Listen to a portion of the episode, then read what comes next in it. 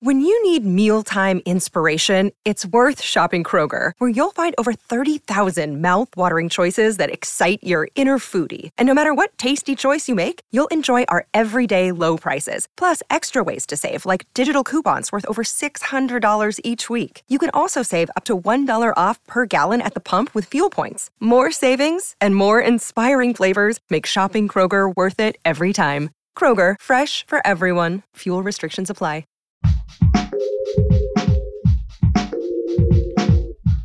What if you could become a better person? Not by working harder, but by taking one doable step a day. And not because you're a bad person now, but because there's something inside you that's ready for more. How to Be a Better Person walks you through one year of those tiny steps. 365 small but mighty tools you can use in the next 24 hours to make a difference in yourself and the world. My mission? To help you live your best life. Hi there, it's me, Kate, and this is How to Be a Better Person. Today's Thursday, and that means we're talking about how to be a better person in your relationships. And today we're taking aim at something that so very many of us do, especially those of us with kids, although it's certainly not reserved for the parents of the world. And we tend to do it unconsciously. Or, if we're aware of it, we probably think it's actually a good thing to do for other people. I'm talking about being a snowplow. What do I mean by that? Well, you know about helicopter parenting, right? Where you hover, hover, hover. Well, snowplow is where you remove obstacles out of other people's paths. I mean, that sounds like a nice thing to do, right?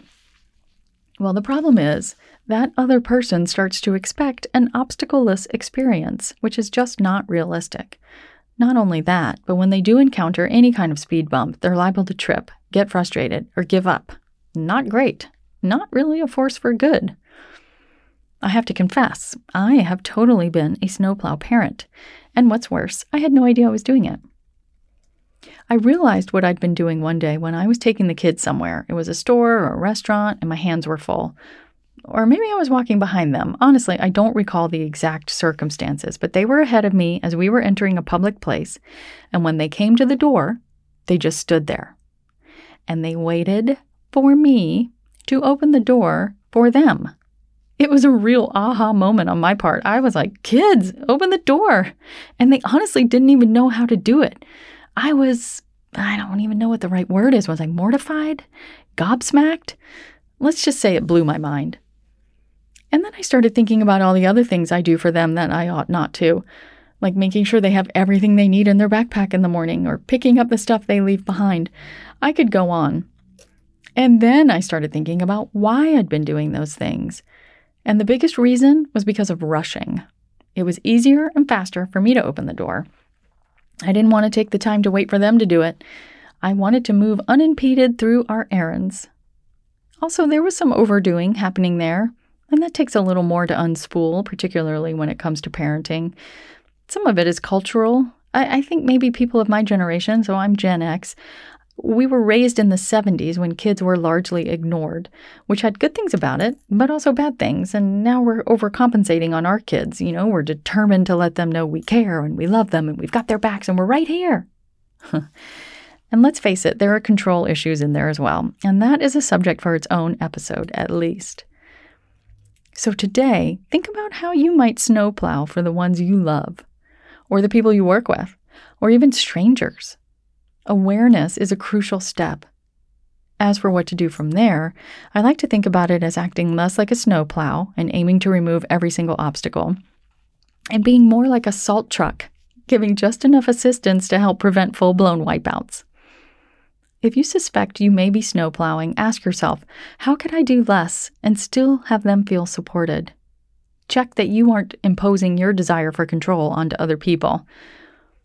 Now, when I'm out with the kids and we enter a store or a restaurant, we stand there awkwardly as it takes them a couple moments to remember to open the door.